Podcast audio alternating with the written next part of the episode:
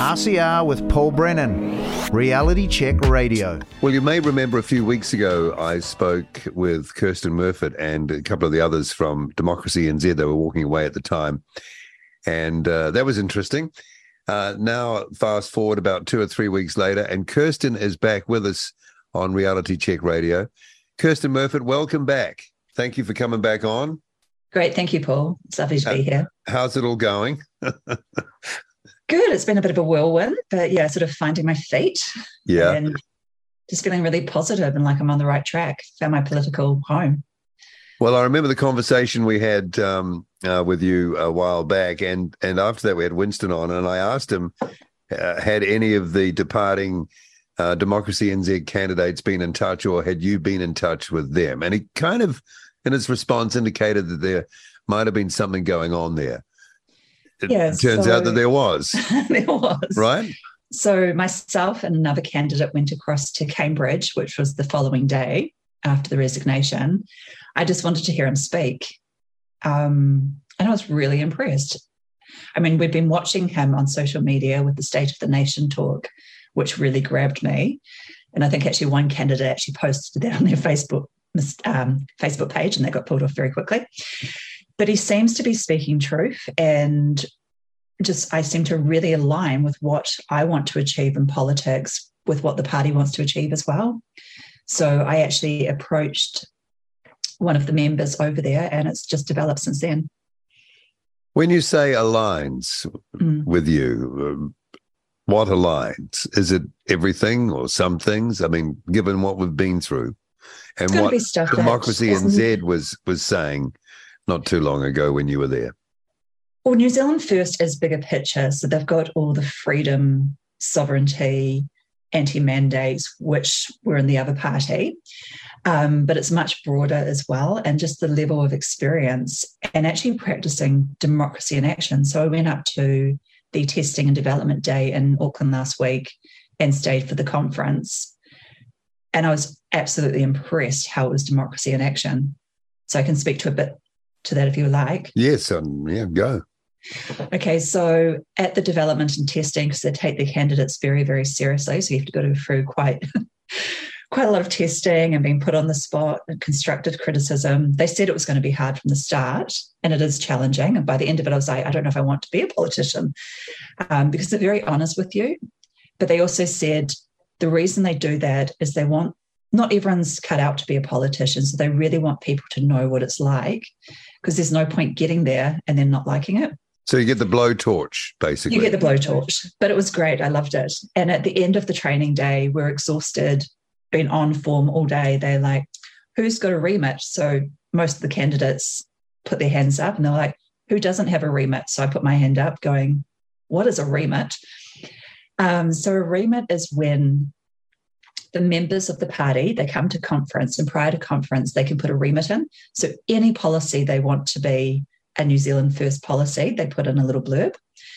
So they said well you can read out somebody else's because we want to see what you like at public speaking etc and once you read out the remit then it's open to the floor. So any member that's there so you've got people that are in their 20s right through to you know, people probably in their 80s or 90s can debate it. And it was amazing because that's what our country needs is debate back. So you have a debate for and against, and then it's either accepted, rejected, or amended. So with my remit, I had two minutes and they're very strict with time because that's what happens in Parliament. The bell rings, speaker says it's over, you've got to better present. I was presenting why we should keep cash in society. Mhm. And the remit actually at the end said, except in exceptional circumstances such as a pandemic, which I disagreed with, but it was my job to present. Right. Um, so then it went to the floor, and someone spoke up and said, "No, we do not like, you know, this pandemic because with the pandemic treaty, etc., they could really widen that to take cash out of society." And so that was accepted as amendment, passed, and that's now a New Zealand First policy. Wow. And so okay. we're doing that all weekend. And then by the launch on Sunday, he was speaking about the policies, which were decided by the members. Okay, so it seems that um, I mean this election is has all sorts sure. of fascinating angles to it. And there's a chunk of the electorate, don't know how big it is, but it, it definitely is up for grabs. And you can tell that people know that because there's all those freedom little parties jostling around. Mm. And I guess the main parties know that there's a chunk out there as well. How big do you think it is? It's really hard to tell. My gut tells me maybe 15 to 20. That's not based on any science, it's just a real gut feel. Yeah. Okay. So do you think New Zealand first, and and I'll be accused just from asking this question of of of you know trying to push a particular line, but is New Zealand first, do you think, in a position to engage with most or to bring on board most of that group, do you think? I think there's a really good chance given the caliber of candidates we've got. Um, Casey Costello, I mean, amazing. I actually personally hadn't heard of her prior to meeting her at the training, but she is one heck of a woman. Hmm. The Hobson's Pledge uh, woman, right? Yeah. Yes. Okay. Um, now the other development that there's been, well, it's been it's been happening over the last few weeks. We talked to Winston about this after a public meeting in Dunedin where a question was asked. You know about that, I'm sure. Mm-hmm. But uh, most recently, yesterday in Whangarei, he's come out and said, and I'm I'm reading from a Twitter post here, but I don't think it's from Winston or the party itself, but it's it's headed up major policy announcement. Um, New Zealand First will hold a full and independent inquiry into COVID 19 and the efficacy of the vaccine. Um, there's been a number of people talking with Winston. And the one great thing about Winston is he's willing to have a talk yeah. with people. And I think he's coming around. When I went to Cambridge, he said the science was wrong. And that's when I was like, wow. That's how significant first... do you think that is? How significant do you think that is? Him, the part, his position, party's position in the current uh, climate. I think it's amazing, but like one thing I find is sometimes people's beliefs are actually enemies to knowledge. Like if you're really held in a belief, you can't see past that belief. Yeah. Where Winston, and he's always done it, is that he does listen and he does talk to people to get different perspectives. So as I was saying, lots of people get stuck in their beliefs, and that's actually an enemy to knowledge. So you actually have to look at different perspectives to grow your knowledge. And he's been very welcoming and receptive to listening to different people. So, without naming names, I know that a very well known and trusted freedom person met with him for two hours on Friday um, and explained a lot of the science. Right. And he was very receptive to that. As I said, when I was went across to Cambridge, he said the science was incorrect. So he's willing to move with that. And I, I like that because at the start of the pandemic, I had certain beliefs and I actually washed my cans. yeah. And I have gone from washing my cans and being probably a little bit certifiable because I was so scared to actually being, people call me a freedom leader now. So people can change and learn.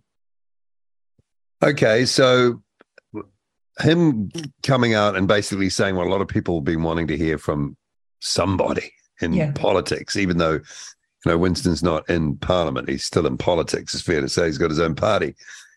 What do you think this could do for the electorate and also the other parties? Because no one else is talking like this. Well, he has been one of the only politicians, even though he was didn't get in in 2020. And lots of people forget that. Like some of the comments I get, you know, he mandated the vaccines. And it's like, well, he actually wasn't in parliament at the time. And I remember being down at the Freedom Village, and then there was suddenly this buzz. And then you on the social media, and then you saw this man walking around in a suit, and it was just so exciting. Like he did actually come down, and then he took Mallard to court about the trespass notices.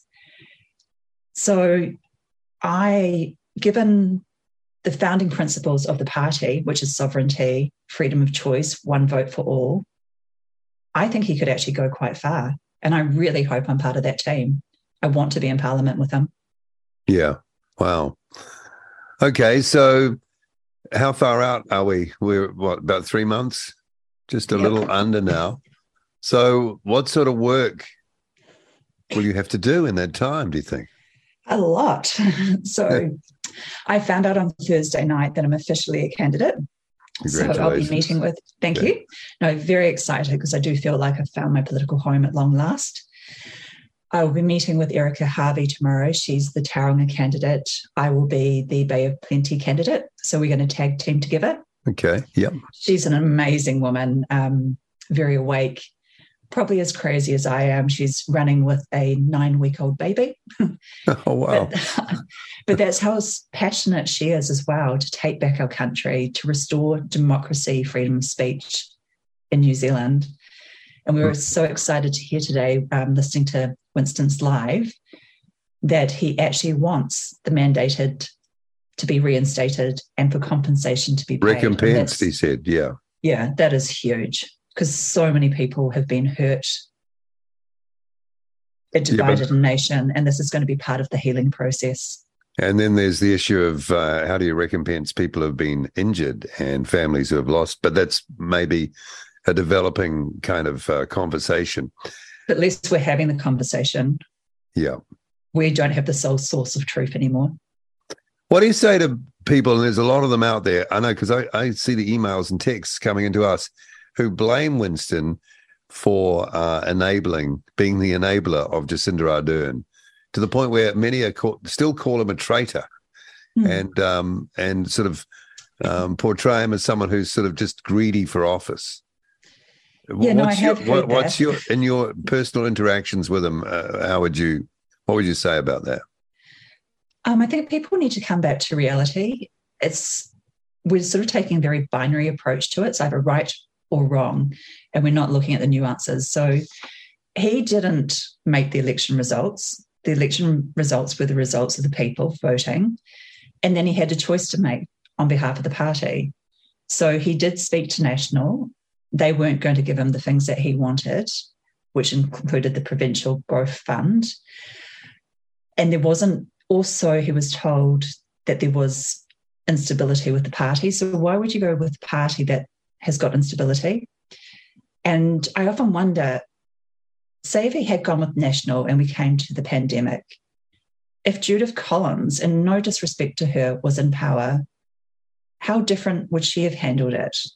Yeah, good question. Yeah. yeah. So, yes, he did go with Labour. Um, that was back in 2017, though. Yeah. So it was prior to the pandemic. So people have got to remember that.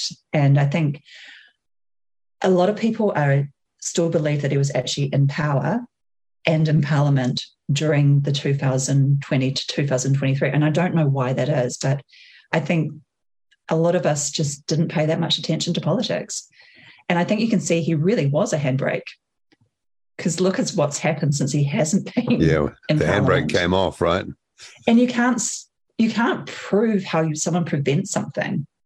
So there's no quantitative analysis of that. It's just he obviously managed to stop stuff, negotiate, because it's often he didn't go into parliament, negotiate with Labour. It wasn't like he had a magic wand and all the power. Hmm. It's always a bit of a trade off. Yeah. Um, if he, if well, if let's say you, you as a team, team New Zealand first, um, get in with any sort of numbers. I don't know, uh, over five percent, you're in. But you know, let's let's talk in the fifteen, the ten to fifteen percent range. You know, as a thought experiment.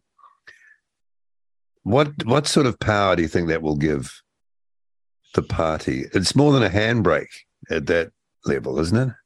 Oh, absolutely. Um, that would be amazing. We could actually implement and negotiate a lot of the policies we have. So I know a lot of people are like, Winston let us down on the TPP.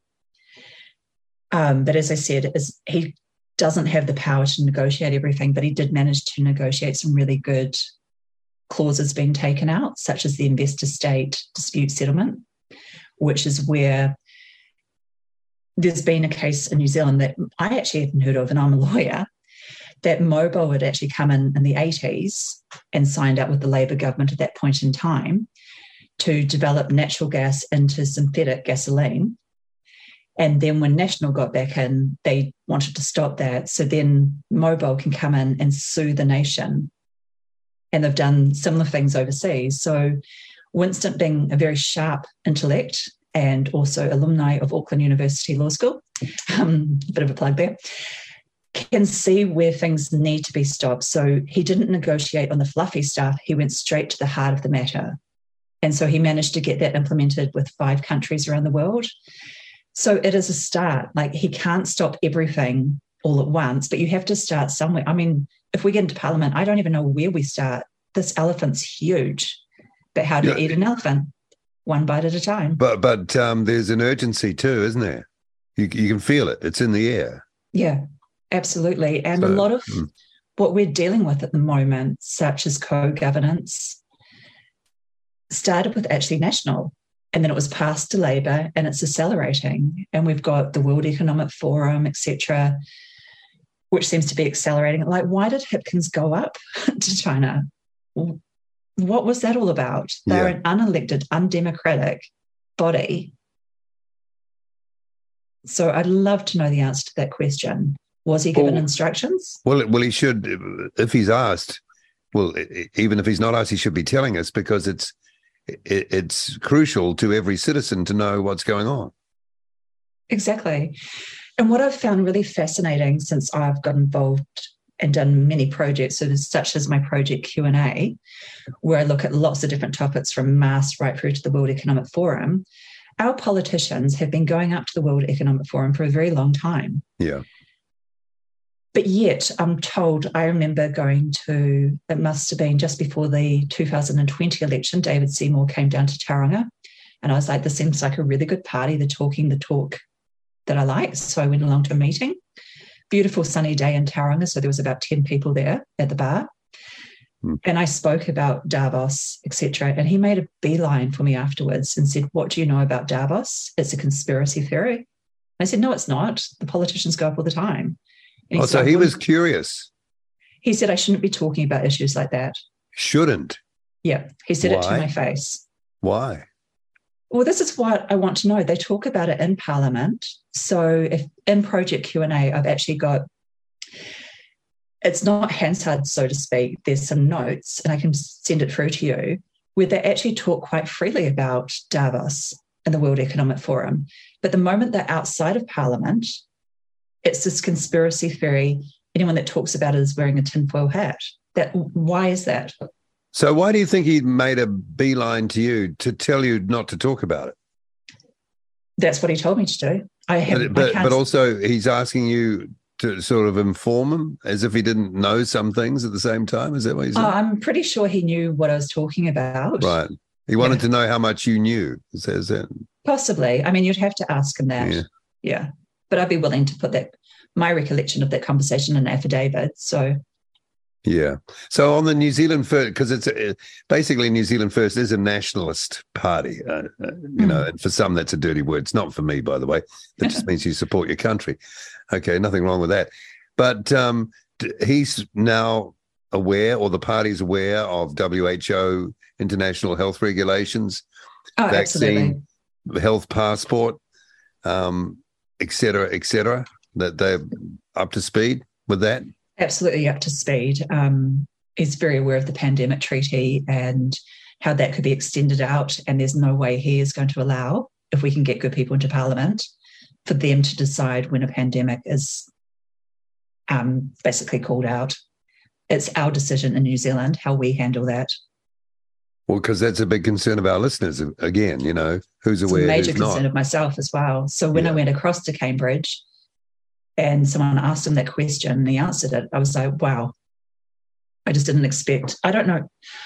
Prior to 2020, I used to watch the six o'clock news. Um, yeah, really? yeah, it explains a lot. I wasn't that interested in politics. The clown show.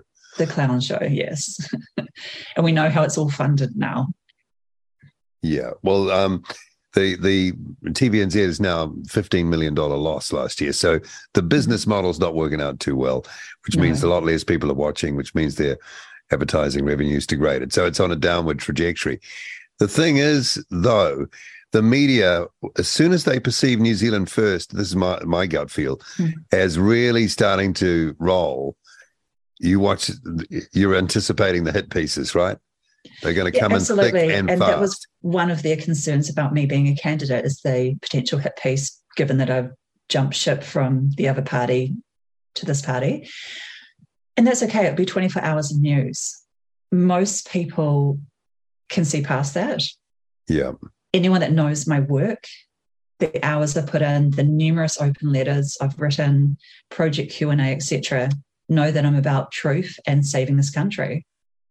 And so I think I was telling to you before the interview when Winston says "Take back New Zealand," I'm like, I actually feel like he's stolen my tagline. He hasn't. But that's exactly what I've been saying is that we need to take back New Zealand. We need to take back our country. From our own people. Exactly. That's a sad thing.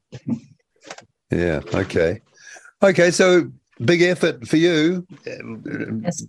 Young children there too. So, or child there. So you've got plenty of work to do. Uh, it's going to be a quite an intense period of time for you from here on in, right? Uh, it's going to be massive, but that's okay. I mean, I've got stuff going on at home that is pretty serious. Yep. But that is okay because I have their blessing. They see how serious the situation is to our children and also to our grandchildren. Yep. Um, so we will do it. Yeah. And that's exactly what they told us at the testing and development as well. Is being a politician is really about service and sacrifice. That it's going to have a That's a new thing. but they actually try to scare us. They're like, you will have no time. You become public property. You'll be lucky yep. to turn your phone off one day a month. Yep.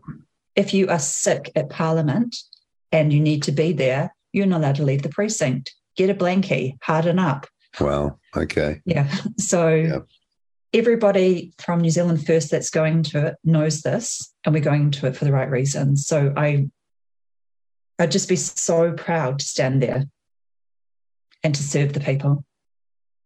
Well, Kirsten, thank you for coming on this morning and uh, and giving you, you, you know your personal feelings and, and view window into what's happening with you and the and this party.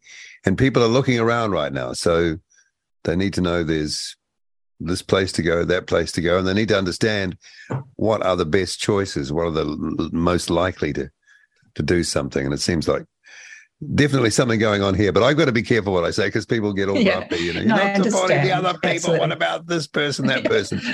but thank you well, for there coming. There are some amazing people, and everybody that is standing, I think, is doing it for the right reasons. Yeah. But I think it's really important. I mean, there's the whole wasted vote. Yeah, well, that's the. But it's also something really important was said at training that stuck with me is people will challenge Winston and say, You didn't say what you're going to do but also he was being given a a lightweight plane and he needs a fighter jet. So if you want him to have a fighter jet, because he's yeah. tenacious, he's got the experience, he's a really good negotiator, then you need to vote for him and maybe just learn a little bit more about the party. Don't just keep saying these lines that you see on social media because they're very good at programming us as well. Aren't they? Yeah. So we've all had critical thinking over the last three years. So use those skills and go and do your research for yourself. All right, Kirsten Murfitt, newly minted New Zealand first candidate for Bay of Plenty, the seat of Bay of Plenty, right? Yes, that's correct. Thanks for coming on RCR. We're going to be very interested to watch your progress, but also the you know the whole this part of the divide, as I call it, how that shakes out in the time to come. We haven't got too long to wait, and I'm sure we'll talk again. It's lovely. Thank you for having me on, Paul. RCR with Paul Brennan, Reality Check Radio.